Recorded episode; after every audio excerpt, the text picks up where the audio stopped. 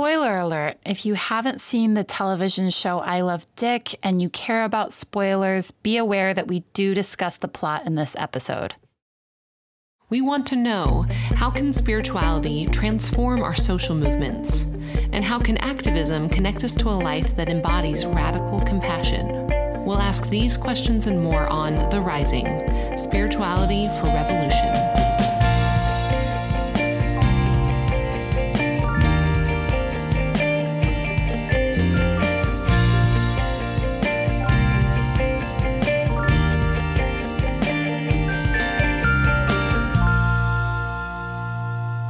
Welcome to The Rising Spirituality for Revolution. I'm Chelsea Macmillan. And I'm Rebecca Burnt. We're spiritual directors and activists exploring the intersection of spirituality and social change. Today's episode is all about desire. Rebecca, what does desire have to do with activism and social change?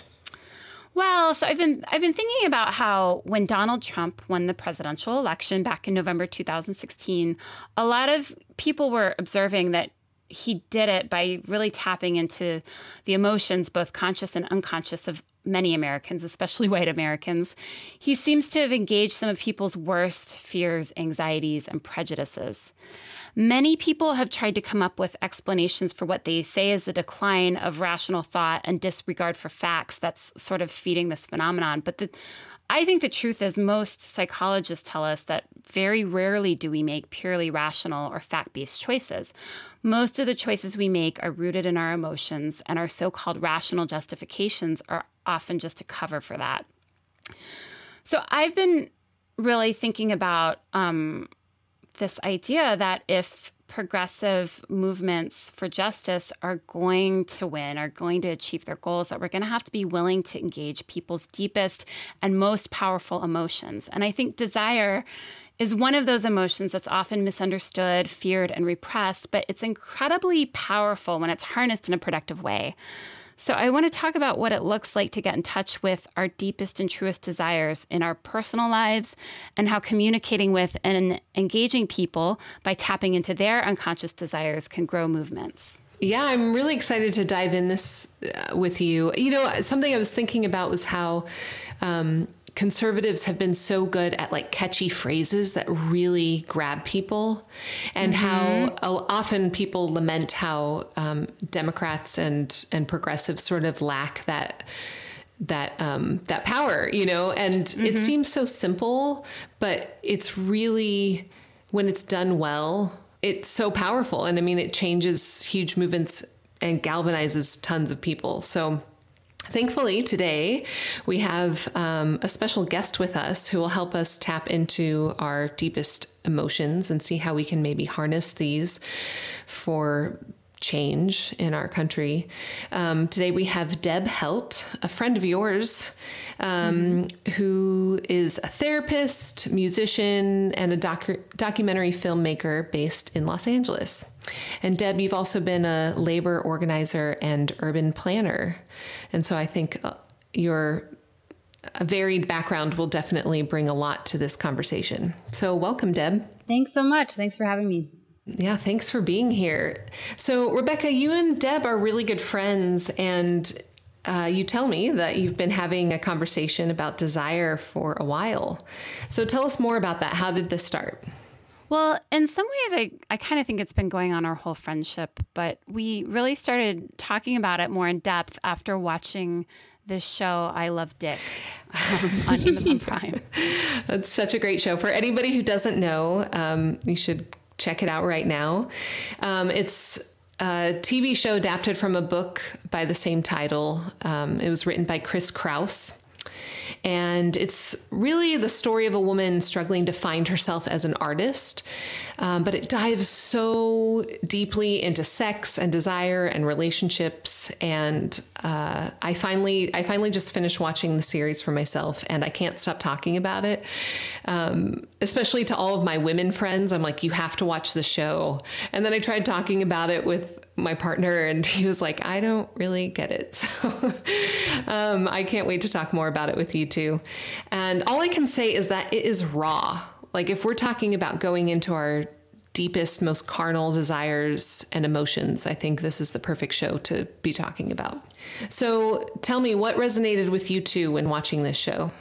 I'll just say briefly, I think um, what happened for me, you know, I went through uh, a breakup like last year and it was, you know, painful, like a lot of times these things are. But I think one thing you do sometimes after experiencing something that's painful like that is you shut down your desire a little bit because it's just like it's a it's painful. It's a little bit painful.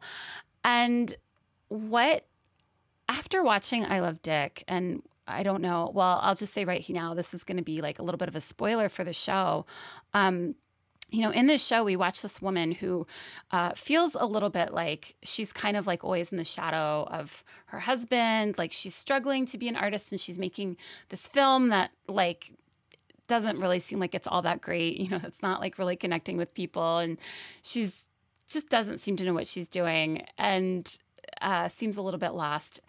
And she uh, basically encounters this guy who's kind of like a I don't know. He's kind of like a big swinging dick type figure, like uh, like literally because that's his name. but um, but he's kind of like this like really macho like artist who's been super successful and she develops this crazy crush on him that's just almost completely ridiculous it's almost like teenage girl crush like she's so so fascinated by him and through she begins to like write lo- love letters to him and then like gives them to him and that makes them public, you know, partly because he's like rejecting her in a lot of ways and she's she's both like in love with him and also angry with angry at him. And um she gets to be like a little bit of a stalker, like it's a little bit crazy.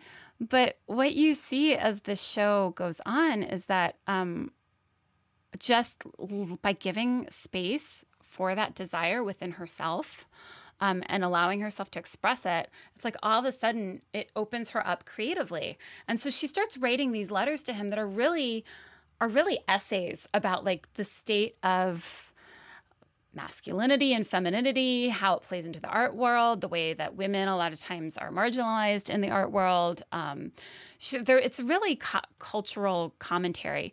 Um, and so it's kind of uh, people start to notice what she's writing. Um, there are uh, some other characters who like. There's one character who starts reading her stuff and it like is like, oh, this is really interesting, and um, ends up it's a ends up developing their own sort of like performance art piece as a result. Um, and what you see by the end, the last ep- there, the last episode, there's this thing where she um, she finally finally Dick like she's like really passionate and alive and all of a sudden dick starts to become a little bit more interested in her. And they finally get together at the end of the series or end of it's the first season of the series and um, they have kind of a romantic night and they're about to have sex and then like and then he's like I guess got his hand down her, down her pants or whatever and pulls it out and it's covered in blood and she's like just started her period. And you can tell he's like I don't know what to do. Like I feel really uncomfortable with this messiness of a woman's body. Um he's I don't think he's like just out and out rejecting her being disgusted. I think he's like trying to like really like he's st- I didn't get the sense that like it totally killed any desire he had for her but it was just like he was kind of uncomfortable and he goes into the bathroom to wash up and she's just like, hmm. And she leaves and she walks out into the night and just walks away from the house. And he comes out of the bathroom and he's like, hey, where did you go? Like, you're not here anymore. And um, and as she walks away, she just has this super contented look on her face. And what I saw in that was like this woman who is like, I don't need this man anymore. I got everything I was looking for. And what it helped me to realize was that I st- I looked back at my own history of relationships with you know not just the person I broke up with last year but like a lot of a lot of my relationships and a lot of what I've been attracted to in men and it helped me to see that like I think a lot of what I've been looking for in men is really the things I'm afraid to claim within myself. And I started tapping into like a really conscious way, tapping into my desire, even if it was things that like desire for things that maybe seemed a little weird or um, were harder for me to access. And I started just working with that energy and like running it through my body and meditation and things like that. And I started, I don't know, it just like gave me all this energy and all this creative inspiration. And that's when Deb and I started having this conversation. We started like really getting excited about projects we wanted to do. And this was actually the time when I reached out to you, Chelsea, about starting this podcast. So, anyway, um, that was my experience. And there's a lot more we could say about it, but that was kind of what really, really deeply resonated with me. What about you, Deb? Oh, man, that was. Uh, so many things. I mean, I remember. Uh, I hope you don't mind me using uh, quoting you, but I remember early in our conversations because we were thinking like there's something so juicy and exciting here. Uh, maybe we want to write an article, or we didn't know exactly where we wanted to go with it, but we wanted to just like have a jam session on these ideas.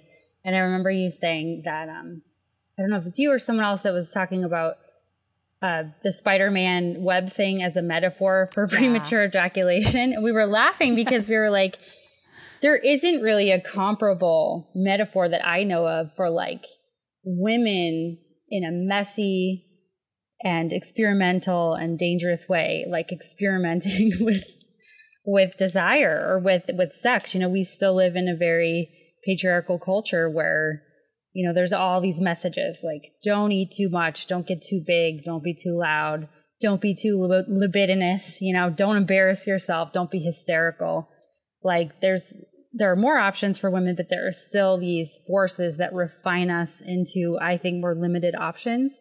So I think we were mm-hmm. both just kind of really excited about the story and really interested in looking at like this woman goes deep into her own feelings, and her feelings are the central story, really, not just necessarily what the guy does in response to her feelings and she invites mm. in embarrassment and debasement and kind of risk of excommunication and throughout the story i don't i haven't finished the book full disclosure but in the movie i know they they refer to her as the holocaust wife because she's there it's because her husband is a like he's a he's an art critic who like specializes in the aesthetics of the holocaust or something right so they just even they yeah. in this progressive art community, they they pretty much write her off as just like she's the Holocaust wife. You know, they don't really take her. Right.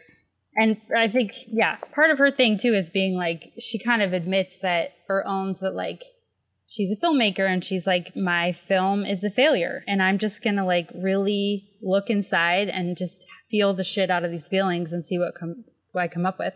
And so Jill Soloway, the, the the director, the way that she puts it is that what she comes up with is she goes, I mean, I guess one way you could put it is that she goes bananas over this guy and really looks deep into her desire and, and acts on it. And what she discovers is her voice as a writer. Mm-hmm. And if she had sort of like gone with how women are to- women are typically socialized to say, okay, this guy doesn't share your feelings, you're gonna get embarrassed. If she hadn't really just ridden this wave, she wouldn't have discovered her voice and she wouldn't yeah. have sort of like exercised all this stuff. Yeah. So I, I guess I came away with it as like very much thinking about the political nature of women's pleasure mm-hmm. and these messages that we have about being too much and wanting too much. And I just found the story really satisfying and interesting. Yeah. That reminds me of a quote. I mean, and we don't have to totally go into this. Um, but there's a novel that came out recently called The Book of Joan, which is kind of like a, a retelling of the Joan of Arc story in a post apocalyptic context. And I was reading an interview with the author, Lidia Yuknavitch, and she talks about desire is actually a real like a theme that's running throughout this uh, this book and the way in this post-apocalyptic society the powers that be have like really cut people off from their desires um, and to the point where people's bodies have evolved to not be capable of sex um, and she says desires and its excesses do not serve the central power systems surrounding family property and the state a woman's body is still considered a form of property in the service of male power and its corresponding systems of authority.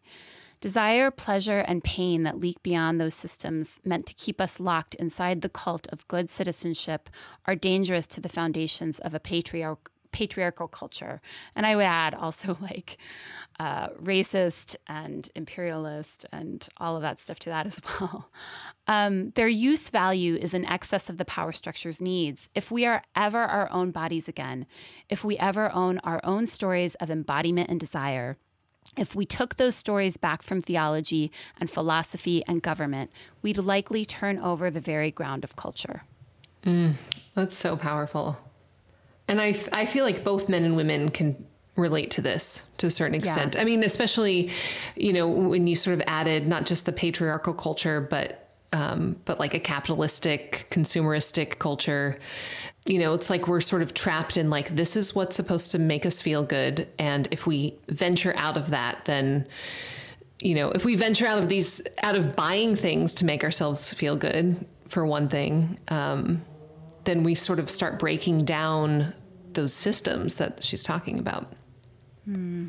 But I want to know, um, well, maybe Deb can talk a little bit more about that. Like, you know, how do we, like, especially from a psychology perspective, I, I was thinking about this, um, but obviously we can go beyond that. Like, how do we sort of take hold of these desires and take our stories back from theology and philosophy and government, as she says? Oh, that's such a great question. I really like the way you framed it too. It's like, how do we take our stories back?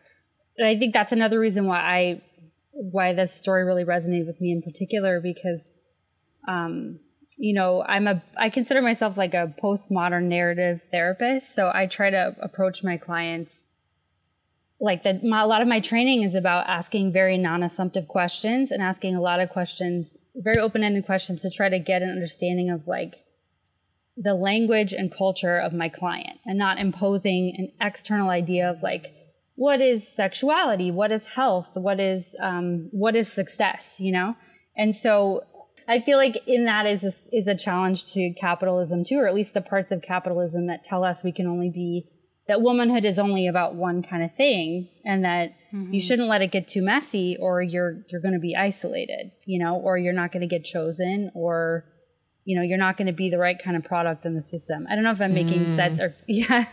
Yeah. Yeah, totally. So I feel like there is there is something, I mean, it's about controlling women. I mean, even the fact that she's part of the story, it would be a different story if she wasn't 40. You know, she's she kind of says I'm at the I'm at the edge of that that age when people start kind of rendering you irrelevant because you're not like a, a baby maker or a sex object the way it used to be. Um, and so she really takes, she does take control of the narrative and say, how I feel and what I want is the middle of this story. And I think that that's, yeah. So you, but your question was, how do we take our stories back from these major institutions? And I think as a therapist, part of that is, um, what I think is totally at the heart of what I'm imagining a lot of your work is, is helping people to slow down and mm. calm their minds and listen to what their bodies are telling them about what they want and letting those things come to the surface, even if they're unruly, even if they don't fit. Um, because what we think might be on the other side of that is like authenticity, creativity, and just so many more healthy options for women yeah, I, I, guess that's that's one thing. Is I, I think therapy can do that. I think spiritual direction can do that. We're we're trying to create more space where women can hear. Where where all people, not just women, but where people can hear themselves and what they want outside of the pressures of all these institutions. What do you guys think about that? No, I mean, I feel like yeah, that totally is so much what I do uh, of the work I do in spiritual direction and um, and some of the intuitive work that I do, and that yeah, I mean, you know, I mean, like from the conversations we've had, like you know that that's something that I like is important to me is like what what am I really feeling? What am I really wanting? Not just what um what do I think I need to want or desire? And actually that was to me central to my story of becoming sort of politically radicalized in a way. Um was starting to realize like this being on this treadmill of thinking that like I've got to like hit all these cultural signifiers of like making a certain amount of money and then like buying a house and then doing this. And I'm not saying those things are necessarily wrong or bad, but I remember thinking like I don't I don't like working full time as a nurse. Mm. like I'm really unhappy. And um but I don't know what else I would do that would be like a respectable career that that like I could make the right amount of money at and that I could, you know, and I, even now I still do that part time because it helps to pay the bills and I've um I've I've deliberately um sort of like reduced my uh like reduced my living circumstances in a way so that I can have more time for like creativity and for figuring out what I want to do. Um, and that's what led me to spiritual direction and activism and a lot of other things.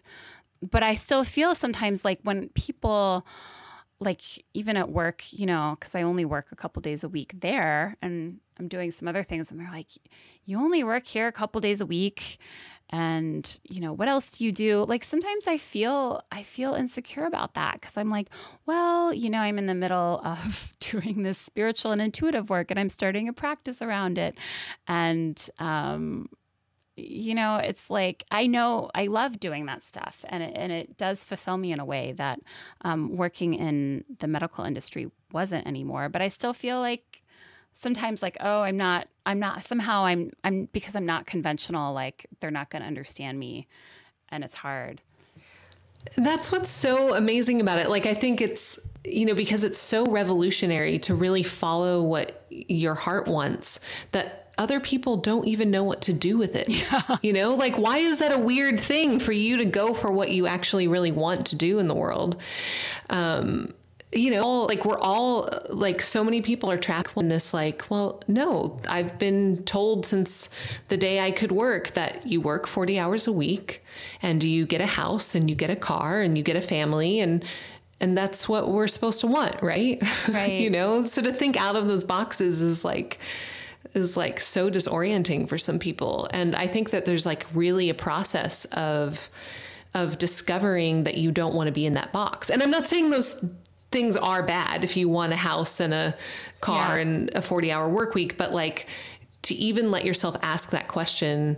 And I'm wondering, Rebecca, like, what was it that sort of cued you into like, hey, I actually don't want this? Like, what desire was sort of like niggling at you? Um, I really wanted to live in community. I wanted to live with other people, and I wanted to be part of I think I wanted to be part of changing things. I wanted to be part of changing the world. I wanted to I didn't feel like I was doing that in in my nursing career. You know, one of the things that was hard for me was being in um, so I did ICU, so dealing with the sickest of the sick people, and a lot of times um, working with people who were at the end of their lives. And it was really frustrating to me how it was really hard for us to talk about. I mean, there there are people, there's like really great palliative care and hospice people that do do this, but like how hard it was to have the conversations with people about like what do you really want like right now? Cuz I would have you know these elderly people who lived in nursing homes where they didn't always get a lot of social interaction and who were, you know, really chronically ill. You know, like they would tell me personally, they would be like, I, I don't really want all this stuff done to me. Like, I'm okay if this is the end of my mm. life and I'm going to go. And I'm tired of having like tubes shoved up my, you know, um, my urethra or like uh, getting poked with IV needles all the time and stuff. And I'm just kind of done. But they couldn't tell their families that. Wow. Wow. Um, and that was one of the things that was so soul sucking for me was, you know, I would try to help them communicate that when I could, but the thing is like a lot of times their family members just didn't want to hear it. They're like no grandma like you just you just got to keep trying. You got to make it to 100 mm. you know? Like yeah. 90 is not enough. And um you know it was just like i don't want to do this anymore. You know our healthcare industry is not focused on, I think, holistic wellness. It's really focused on a lot of symptom treatment and management. And it's very driven by the interest of the pharmaceutical companies, the device manufacturers, the insurance companies, and things like that. And so there's all the time there's like more and more requirements and paperwork and documentation and things that you have to do. And I was at the point where I remember people, patients would be trying to talk to me, and I'd be like, God, this person, this person's trying to talk to me and they're keeping me from doing my job. You know, like the patient's talking to me, which is keeping me from doing my job, which is oh, wow. charting in the computer. um, so that was one of the things. That was one of the things. But also, you know, I talked about this last week. This was um, this was around the time too that like Occupy was going on, and I was starting to you know, like like I would talk to people about like why can't we have a single payer healthcare system, and they're like, yeah, that sounds great in theory, but it's just really unrealistic. You know, it was it was again that thing that's like, hey, I think maybe it's possible to build a world where like everyone could have access to healthcare because they do it in other countries. um, and I see like the injustice that happens in our healthcare industry. Like I've seen people die um, because they were not candidates. They, they could have been candidates for transplants. They were in some type of organ failure, you know, kidney or not. Usually kidneys are easy to get, but liver failure is really big. like they to know. couldn't get a liver or, yeah, kidneys are easier, but livers, um, uh, you know, like like I yeah, I remember seeing a woman like they're like, yeah, we just have to put her on a hospice. She's going to die because she's in liver failure. And I remember uh, saying, well, why is she? Why are we not working her up for a transplant? Because she's uninsured, you know, oh. and, and and we can't like we can't give a valuable, precious limited resource like a liver to somebody who's not going to be able to afford the medications and all the care that you have to have in order to preserve that organ once you have it.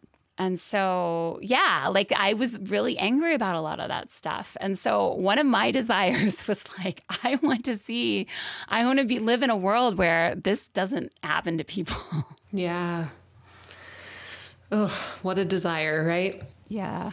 So I want to like kind of bring it back a little bit and again maybe Deb could talk to us about like I, like I'm sort of thinking that there's probably like a psychological definition maybe of desires like what are we really talking about and and if I can sort of add a question for all of us to discuss, really, but there's sort of like these primitive, like our carnal desires for like sex and food, and and that's what I see a lot of um, in I Love Dick. Going back to the show, you know, there's that great scene where she eats like 16 tacos. yeah. I love this, yes, this image because totally. I was like, I've been there. and she looks real crazy while she yeah, does it. Yeah, so crazy. She's looking real crazy. but I'm like, I felt that feeling of like, I need these tacos now, and I need them in my body. And, but, but like going, you know, because how do we um, connect those sort of more like foundational primitive desires to like our greater desires for the world. You know, I feel like there's a connection there, but I'm not quite sure what it is or how connecting to one helps us connect to the other. Um, you're saying how does connecting to our our own desire help us connect to like broader desires for the world? Yeah, I mean, like, you know, Rebecca just talked about her desire for a different work week, sort of also, and a different work environment, sort of connected to desiring a better world of healthcare and well-being care for people in this country. Um, but I'm kind of like, you know, when we talk about our desires, I'm like, I just really want chocolate right now. I am so horny right now and I really need to have sex. Like, how does sort of I don't know, allowing ourselves to go into those desires help us connect bigger things. Does that make sense? Yeah, yeah. And I don't know if this is a, too much of a sidebar, but I kind of wanted to tie in your your taco eating example as like yeah. isn't that isn't that a great metaphor for capitalism that like we have these mm. deep yearnings for sustainability connectedness to the earth for human touch for closeness for belonging and the systems that we live in keep us from those things and we fucking overwhelmingly want to eat some tacos because mm, we wow. just yeah. you know what i mean or like i think that it's oh like it's that's what i think is so wonderful sometimes about being a therapist is is like okay, we all know it's bad to like watch porn 10 hours a day, but we don't want to shame people out of, um, what they're into sexually as long as it's safe, right? Or mm. eating chocolate or all mm-hmm. these things. And I think it becomes compulsive when these, these deeper desires that are so vulnerable to admit to, yet so universal can't be met. And I think that that, that's sort of like, I think that speaks to like, if we're going to keep ourselves emotionally and physically healthy and not, um, kind of engaging in compulsive self-soothing behaviors. Mm. We need to support one another and we need to slow down and we need to have um, sort of sustainability interpersonally and sustainability in our lifestyles. Mm. So, and I feel like as a therapist, I really love, I love holding that space where we say, okay, like, let's get in touch with what you want and don't be afraid that it's going to overwhelm you into some sort of compulsive behavior because we're going to find these healthy supports in place to where like what is it what it is you're really hungry for like we can admit to it and see if it could be that need can be met does that make sense at all yeah. is that we're yeah so i think there's desire i yeah. think that we we need to remove shame around the desires that we're feeling and also remove shame around um, admitting what might be underneath some of our self-soothing behaviors and, and hold them all at the same time. Hmm. What's interesting to me about that is you you talk about like the ways that like sometimes we're so pushed and driven and then like with these like 60 and 70 hour work weeks and stuff and like um we come home and instead of tapping into our truest deepest desires and all we can do is sort of like compulsively feed more of these superficial cravings and mm-hmm. um just the the irony that a lot of times, sometimes our activist spaces can really replicate that dynamic. Mm-hmm. Yeah, exactly. I mean, just to speak to that, I mean, I'm at the beginning. I'm at the. I've been a therapist for about four years, but one of my dreams since I started has been like, what might it look like to be a therapist for activists, and to sort of invite in a conversation of what would make activist spaces more sustainable, and what how can we create like social capital between each other, where we can stay in really hard conversations, you know, and take the stories back and and stuff like that. So yeah, no, I, I completely agree with you. It's like we're fighting fire with fire and shooting ourselves in the foot sometimes.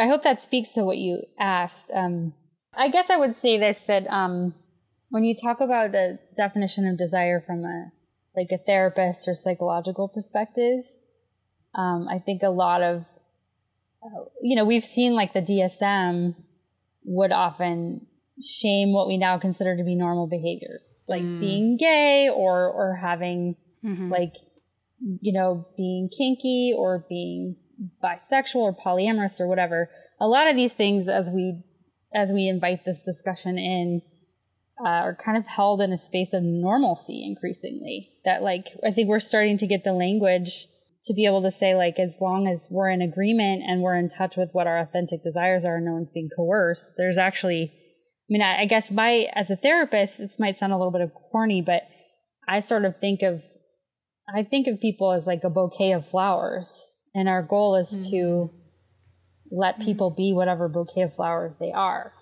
they might mm-hmm. be gay they might love sushi they might you know like they might not want to get married you know and also looking at like um, I think psychology, or at least a lot of therapy orientations, are evolving away from this, like, what's wrong with our desires and towards, like, how does our desire exist in our context, you know, political mm-hmm. and social and familial context? And how can we support a healthy expression of the desire? I I think that there's something here, and and you said the word shame just now. Um, and I think that maybe there's something here where sort of these progressive movements are sort of, like you said, like normalizing things that used to be seen as deviant, shameful behavior. And I think there's some backlash to that in the collective body of the US. You know, there's this really strong backlash against um, our sexual desires and, you know, our gender identities and um, I mean, those I think are really big ones. So I wonder, you know, like for those of us who are trying to like really create progressive movements or and take part in progressive movements, how can we like sort of safely go into that shame or sort of use a different tactic where I mean, I don't think we're shaming, but I think that we're sort of getting a shamed backlash against it, if that makes sense. How do we engage the shame of others, you mean?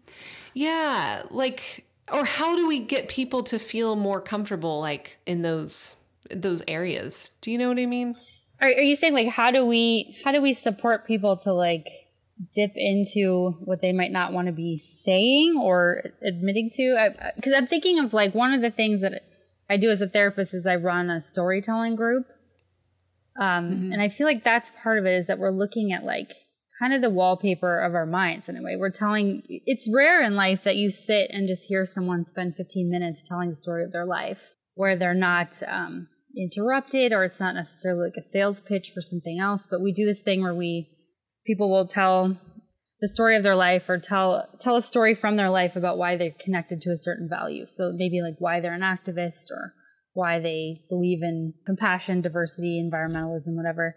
And um sorry, I'm losing my train of thought again. That like I think within telling the story, there's a chance to kind of look at bring to the surface like what values are we even holding that we didn't realize we were holding. Mm-hmm.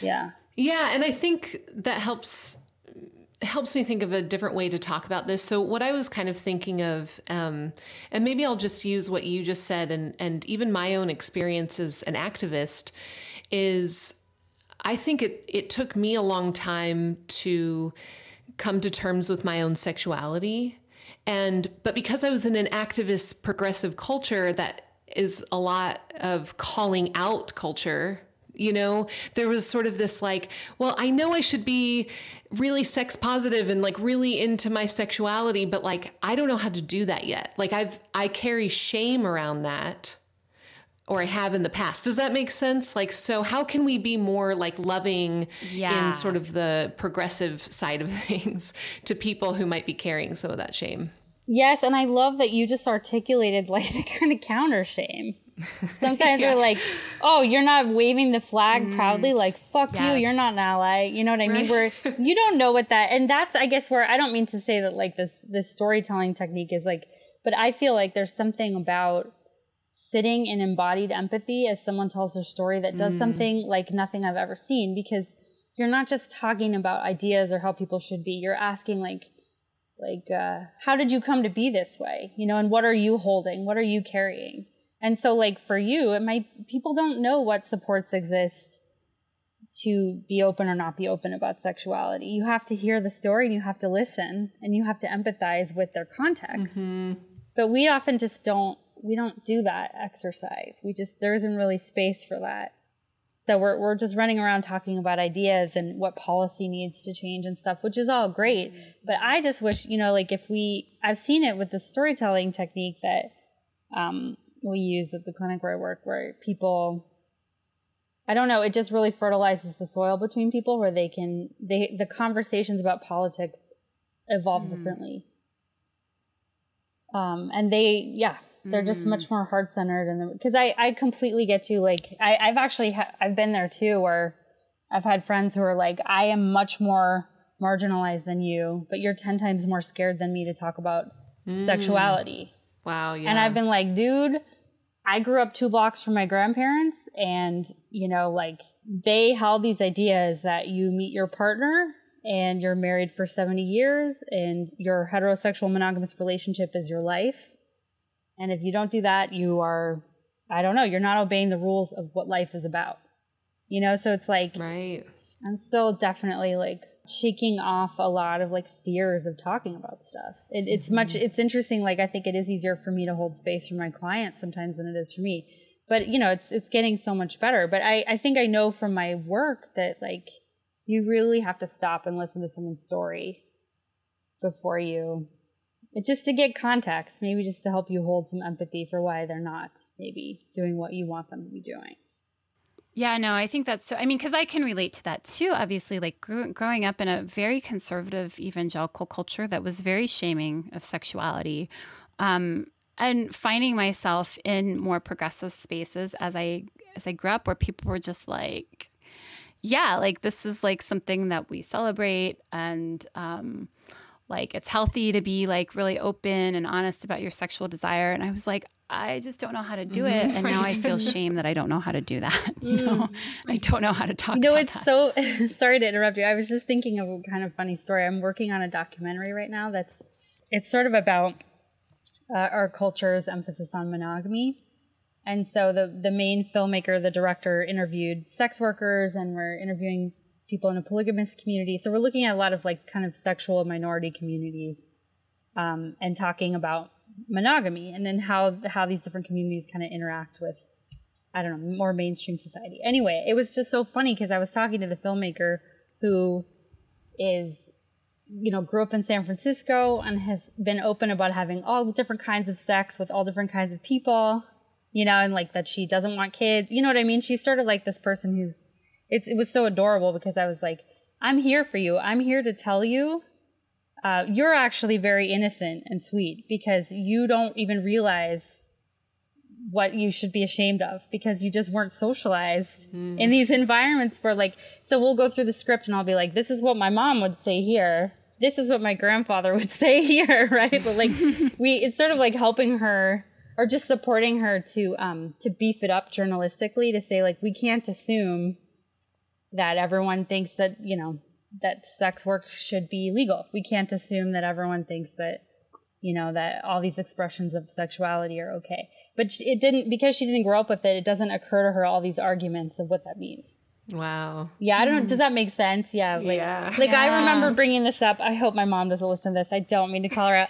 But i i said because i ran a sex a sexuality it was like a it was just a sex and relationships group but it was a super diverse group just uh, racially and gender presentation sexual orientation just really so so much liberation and diversity and juiciness and fun in that group and I remember telling her a little bit about it. And she's just like, I just think so much of that stuff is just pathology. You know, it's like pica. That's what she said. it's like when kids eat rocks or whatever. And I was like, okay, mom, all right, we're gonna we're gonna wow. talk more about this like some other time because I can't even deal. Yeah, but it's just, you know, they have this it's just a deeply held idea that there are these rules that you follow you know, you you meet a guy, you lose your virginity to them, you get married, you have a family, and that's like the whole story. Mm-hmm. I'll never forget when I forget what friend it was, but I said something about losing my virginity, and she was like, "Girl, you gladly handed over your virginity." like even just like changing that, you know, because it's such a um, yeah, like you know, it's just a phrase that we all use. It's like, yeah, I didn't lose it. I wanted it to be taken from me. I drop kicked it out the window, man. Yeah. and that there be no shame. Maybe you did drop and kick it out yeah. the window, and that's fine because ladies got options, you know? Yeah. yeah. I love that though when you stop and think about I think it's a British way that they say they fell pregnant, which I think is so funny. they fell pregnant. Like that you fall pregnant or wow. It's like how you fall ill. yeah. Yeah or like all this language. Sorry i'm getting a little off the topic but I, I just can't even deal with this like the way that celebrity journalism talks about people's baby bumps that they're they're debuting it they're showing it oh, off. oh, wow. And i'm just like shut the fuck up. It's a pregnant woman walking through the world like okay i'm getting off the topic. Sorry. Yeah they make it super cutesy like oh it's like this like it's a like it's a i don't know. Like it's something that they acquired for to sort of fashion. like show off to people. Yeah, yeah, like in a fashion. And not way. like yeah. it's something that's going to erupt soon. you know, like shove out this this uh, screaming bloody mess. Well, what can I ask? What did it mean to you when your friend screaming bloody mess? That's so funny. when your friend um, challenged you about saying that you lost your virginity, did you have any? If you don't mind me asking, did you have any feelings about her saying that to you, or? Um, well, now I just remember like, oh yeah, like why I mean, because and maybe this is just because of how I did lose my virginity. It was great. You know, it wasn't like this awkward I know this is like a unicorn story, but it was like really fun and there was like no emo- emotional baggage tied to it and it was just so great. And I was like, wow, yeah, I really just did gladly hand it over you know?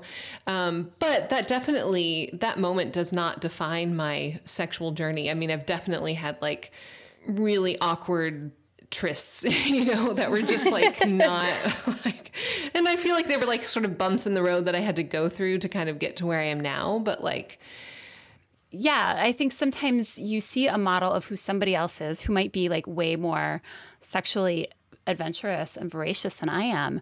And I think there was a time in my life when I tried to be more of that. And it like, they, yeah, there were some encounters where I was just having sex with people that I didn't really feel good about or didn't really like that much um, just to do it. And I think the other thing for me is like I sometimes still feel this when I'm in um, circles where people are talking about polyamory or non monogamy or whatever, which I totally respect. But when I hear people say, like, yeah, monogamy is just so unrealistic and it's ridiculous, and like people who want that, and I'm like, I actually really do believe in monogamy. Like, for me personally, like, that's actually something that I enjoy, like, and that there are a lot of things that I like about it and it's okay that we can have different ways of ordering and sort of like um, i guess organizing our our sexuality. But i'm like very much like yes i like to be with one person at a time. And i like to have like a really deep connection and some sort of commitment is generally preferable for me.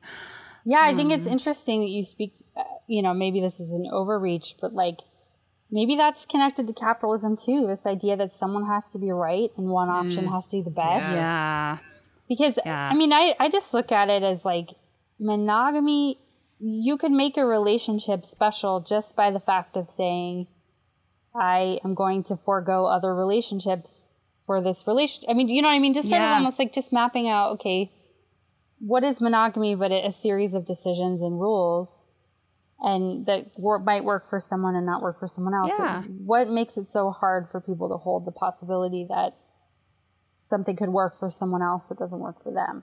yeah And I think that's where the culture, yeah, I, I really, yeah.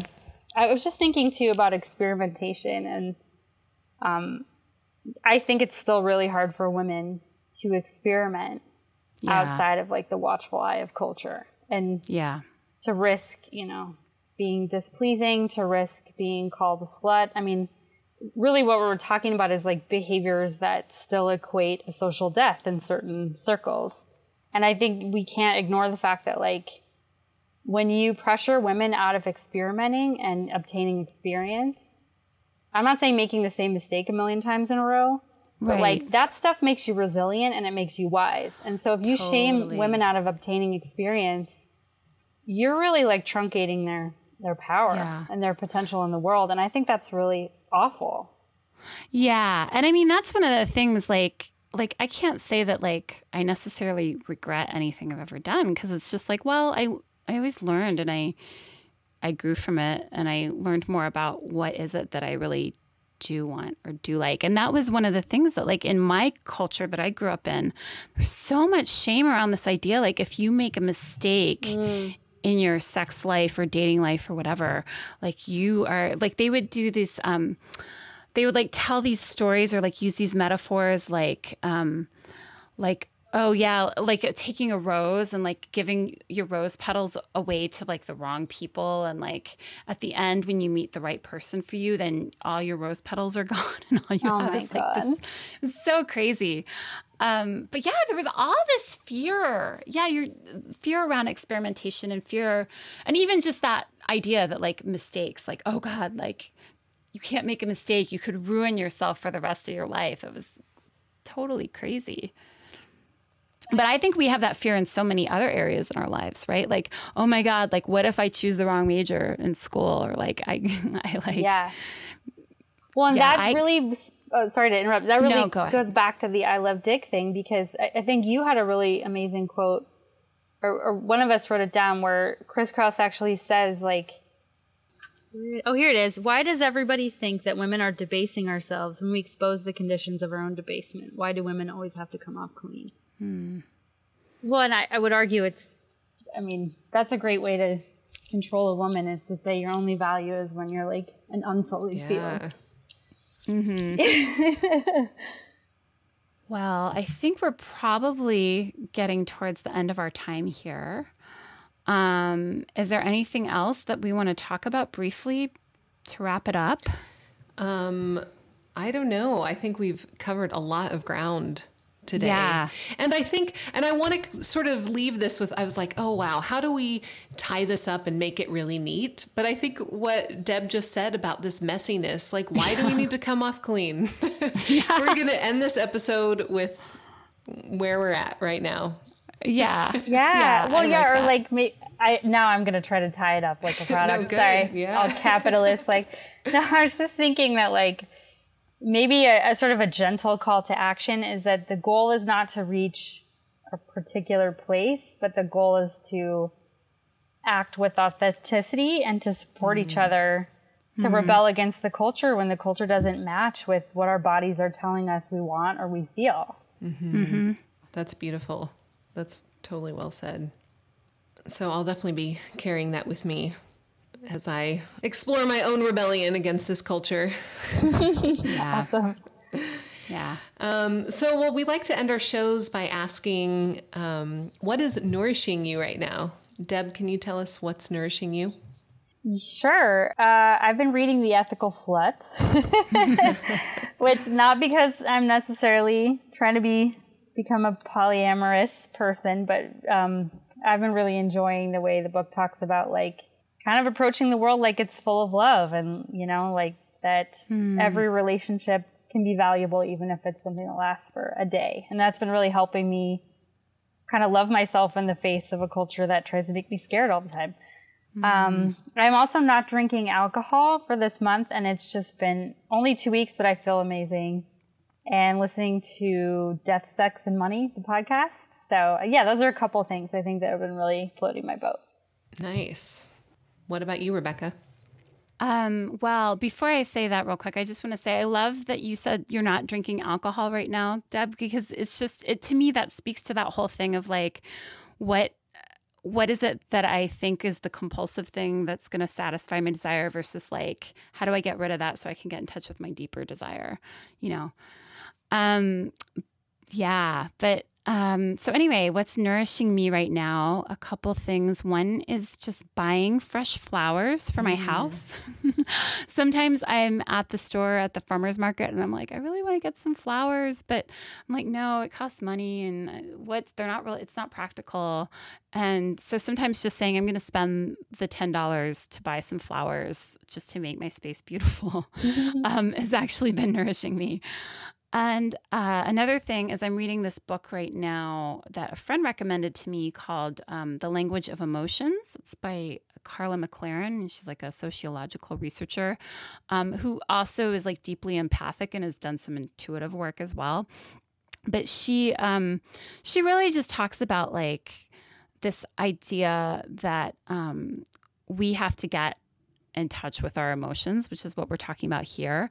And that so much of the time um, we're taught by our culture and by most spiritual systems that like our emotions are something to be afraid of, that um, we, uh, like we spend a lot of times trying to control them or repress them. And so she really talks about like goes through different emotions. And it's funny, she doesn't have like desire or passion in there because I was looking for that chapter because I thought oh, I'll read it before this conversation. I don't know why she didn't include that one.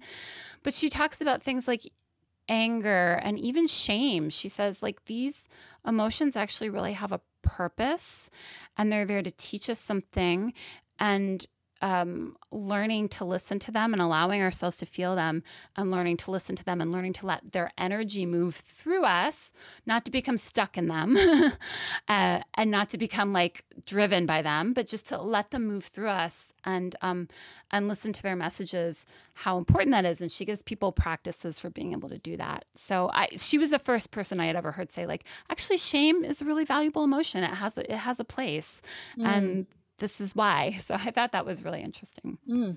That sounds great. What about you, Chelsea? Yeah. Um, lately, I've been thinking about comedians using their art form for um, resistance. Um, a few months ago, I read this book called Small Acts of Resistance, and a few of the stories detailed how comedians and artists around the world have used their work to subvert dictators and oppressive governments, and uh, and sometimes report real news when journalists weren't really allowed to do that or weren't um, able to do that in other ways. Um, and so I've just been really heartened seeing like our late night talk show hosts um, use their platforms to really speak out. Um, and like, I feel like since the election, SNL like really stepped up their game and had some really sort of biting humor. Um, and recently we saw Tina Fey with her delicious sheet cake sketch um, making fun of white liberals and armchair activists. And and I, I know that some of us wish she had really issued a call to action. This was sort of around the whole Charlottesville um, thing. But I really just appreciated how self aware it was. And I think we all need to make fun of ourselves sometimes. Um, and it really spoke to a, a, powerlessness that I think a lot of people are feeling right now. So, um, but yeah, I'm really nourished by humor getting us through uncertain times. So, thanks again, Deb. Thanks for joining us. Um, thanks to all of you for a great conversation. Thanks for having me. Yeah, thank you. And we also want to thank our listeners for joining us. You can go to listentotherising.com for links to some of the things we talked about, and we'll see you next week on The Rising Spirituality for Revolution.